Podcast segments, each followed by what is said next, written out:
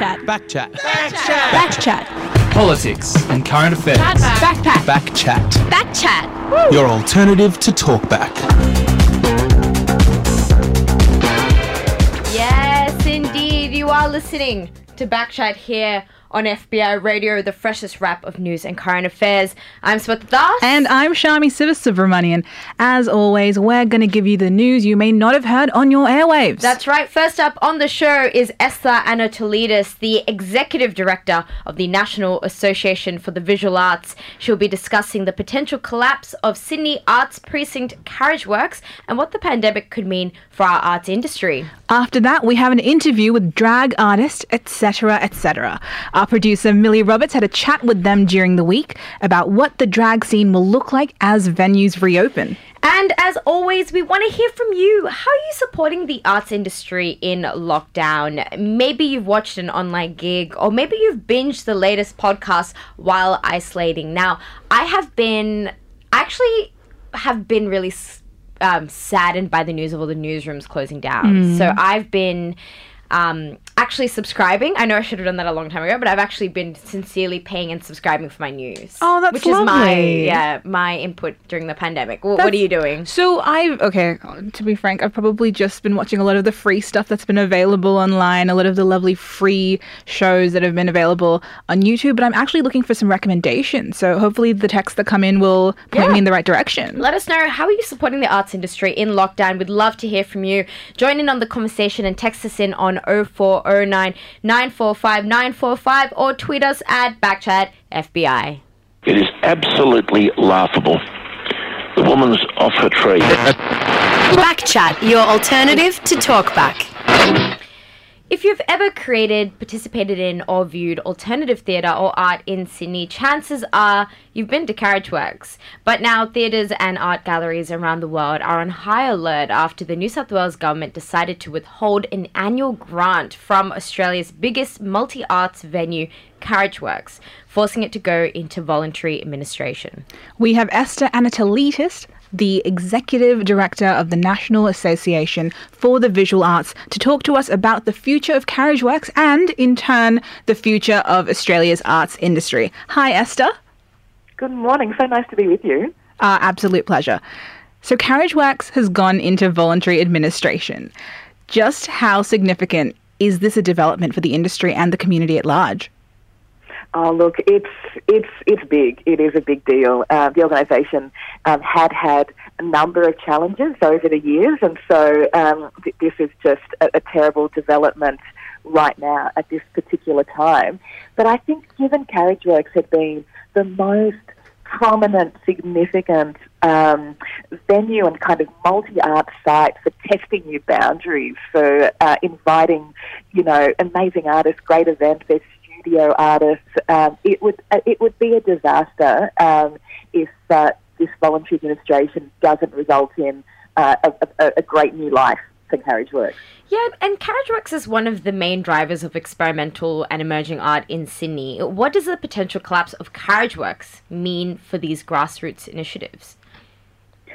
Ah, look, I think that's a that's a huge problem. Carriageworks is a venue, but it's also a place where a number of, of organisations are based. Um, there are artists who have studios there, and the fact that somewhere as big, as prominent, as welcoming as Carriageworks, you know, with the weekend farmers markets and so on, is at the same time a place where uh, artists can really push those boundaries and create new art forms. To have that kind of, you know, amplified onto this national stage is actually hugely important for Australia's arts altogether.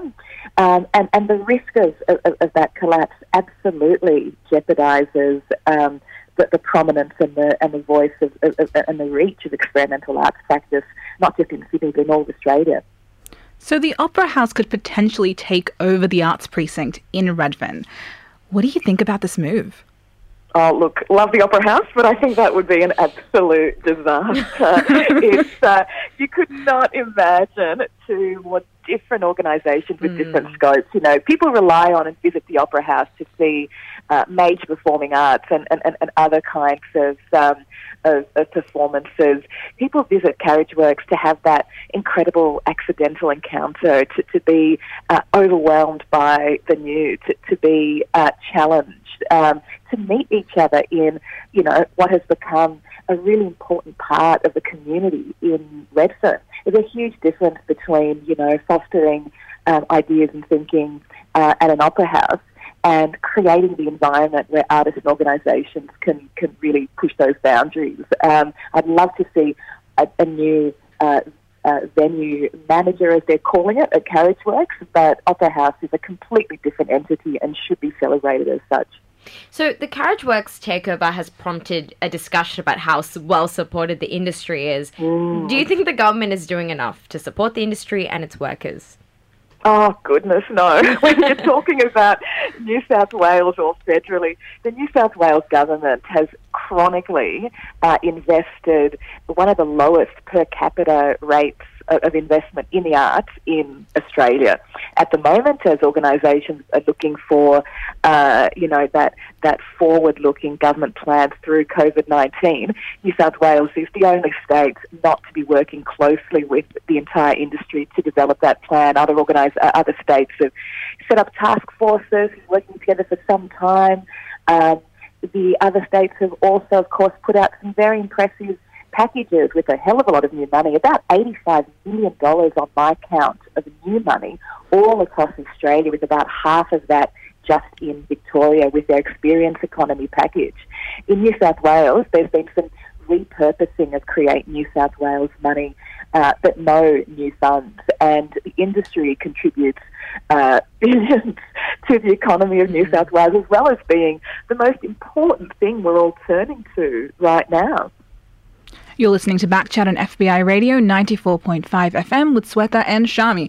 We've got the Executive Director of the National Association for the Visual Arts, Esther Anatolitis, on the phone discussing the impacts of the pandemic on the arts industry. And we've got some text in. Earlier, we asked you, how have you been supporting the arts industry in lockdown? We said you can text us in on 0409 945 945 or tweet us at Backchat FBI. We got a text in from Darren from Dulwich Hill, um, and they say, it sucks but Carriageworks. It's the only venue willing to take a risk when it comes to music, which is very, very true. Very what, true. What, what you said, Esther. And um, Jasmine from Sylvania says, I've been listening. Oh, so this is how they're supporting the arts industry. So Jasmine says, I've been listening to the podcast from the Sydney Writers Festival lately.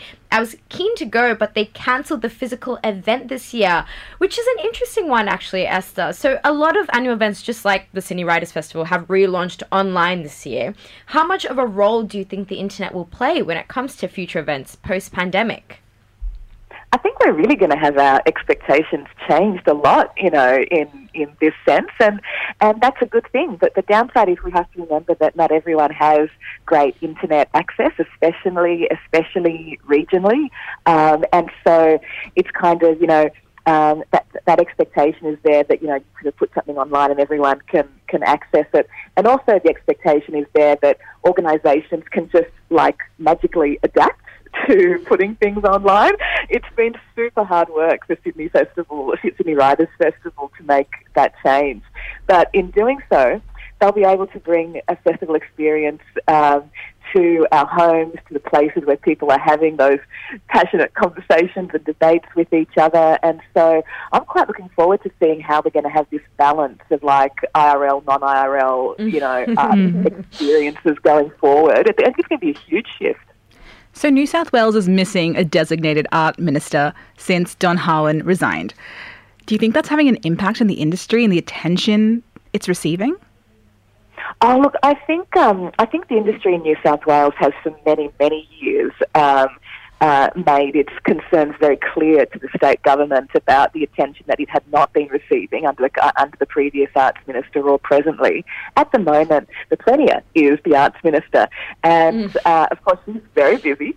And I had a great conversation with Gabrielle Upton, her parliamentary secretary, just on Thursday evening, and she had done a great deal of research into what's going on right now. She had all sorts of really fantastic questions for me. Uh, we had a great chat about what's needed next, and so I'm very much expecting to see um, some very quick change um, coming out of Create New South Wales and, um, and, and, and that state government very, very soon. So the New South Wales arts industry has been through a lot. You know, the lockout Yeah. laws, a lack of government funding, and now COVID. So, I mean, Mm. do, do you think the industry will be able to bounce back? Uh, I think that I think that bounce that, that, that notion of bounce back is a difficult one. You know, we had the prime minister talking about snapback as though you know you just snap your fingers and things magically return to normal. You know, as though an entire industry that has been left out of stimulus and um, casuals left out of JobKeep, as we saw with the disastrous embarrassment yesterday of, of just how uh, monumentally they had. Um, uh, you know, mistaken their forecasts over uh, JobKeeper eligibility. So a notion of bounce back or snapback, you know, is is just fanciful. The arts industry in New South Wales has been through a lot, you know, um, but the lockout laws, having these sledgehammer methods of solving one problem by trying to address something else altogether, it's just nonsensical. We've seen a lot of artists, uh, organisations just think about uh, leaving New South Wales, leaving Sydney altogether. And this is going to be a huge tipping point for that because the cost of doing business as an artist, as you know, is enormously expensive there. And so just as in Victoria, for example, in South Australia, the Premier there, the Minister in, in Victoria, they've been going out of their way to engage with the industry on a regular basis. The South Australian Premier meets with the industry every 10 days. The Victorian Minister put out this amazing package on the experience economy. And that's the kind of leadership we need. We need New South Wales to kind of take a step back and think, okay, what's going to drive tourism in a situation where the Queensland border is, clo- is, is still closed and there's no international travel? We know from Australia Council research that the arts is a major driver of regional tourism. So even on that front, let alone all the massive social, economic, you know, all all of that stuff. Um, you know, we really do need uh, New South Wales to um, sit down with the industry and say, hey, uh, what do you need, and then let's work together. So, on that note, the National Association for the Visual Arts, which you direct, has prepared a draft com- submission to the COVID 19 state inquiry. Can you tell us a bit more about that and the proposals you've submitted? Yes, yes, and you know, look, I, I love a government inquiry just as much as the next person, and I must say to everyone, it is open for all of our submissions. We've got a draft on the NAVA website at nava.net.au, and the deadline is next Thursday, the 28th. So, in our draft, we've um, characterised all the gaps in the government's COVID 19 response, the lost opportunity for a creative industries led approach.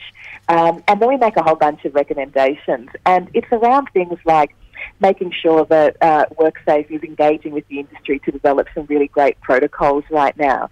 And another hot one, which we've been talking about for years, is to look at uh, the way that the ATO and Centrelink do income averaging for professional artists and make sure that if an artist is on Centrelink and they get a small grant, they don't just lose all their payments altogether. But um, you know, they look at the Australian Taxation Office's ruling about carrying on a business as a professional artist. Um, we'd like to see um, the acquisitions budgets of the key national institutions increase significantly, especially Artbank, so that government is investing directly in artists' future by buying their work. Uh, we need some great tax incentives, you know, all of that kind of stuff. Um, we need the National COVID Coordination Commission to either make sure there's arts and cultural representation or set up an arts and culture working group immediately. And then, of course, we need to double the Australia Council's budget right now.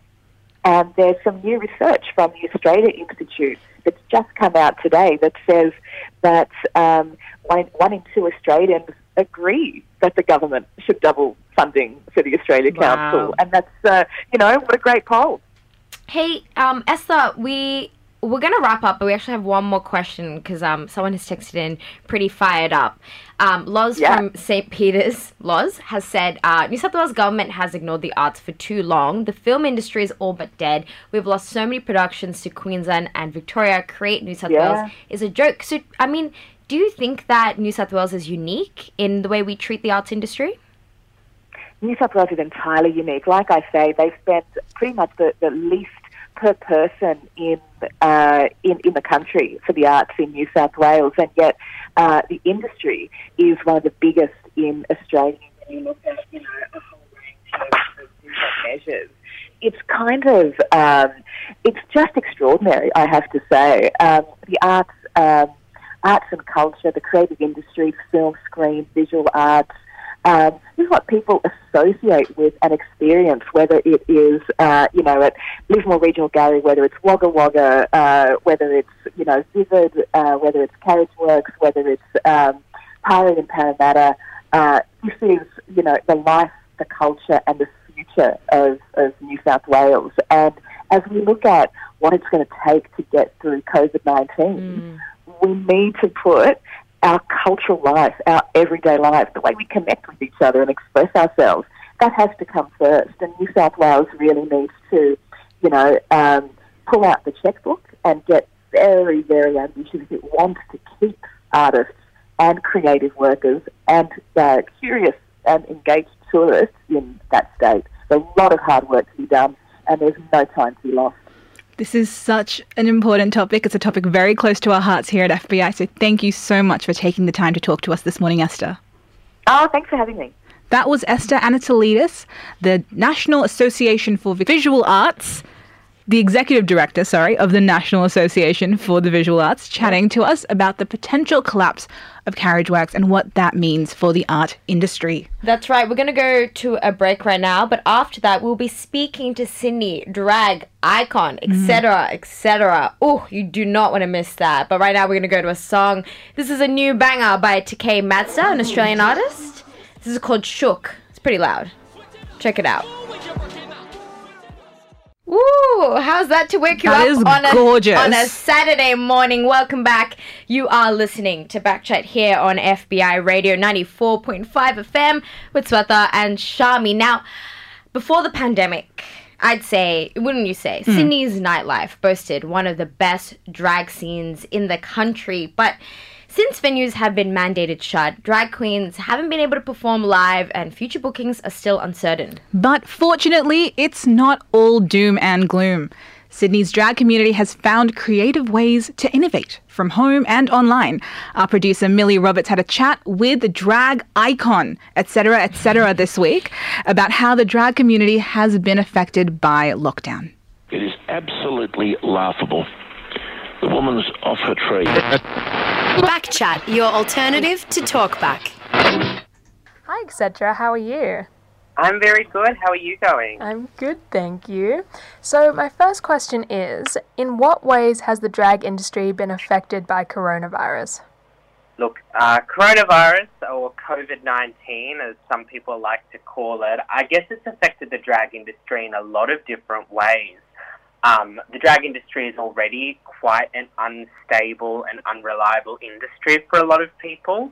And I think with the uh, introduction of most venues, if not all venues, closing down, um, the introduction of, of, I suppose, more stringent rules about gatherings and whether corporate events can hire drag queens, and, and really the promotion of digital drag content being, I suppose, the only thing we can do now uh, means that drag has shifted to an online space. We're all now creating content which previously a lot of us had only created created for a physical audience, uh, now now for online audiences. So that's been the big shift I've noticed.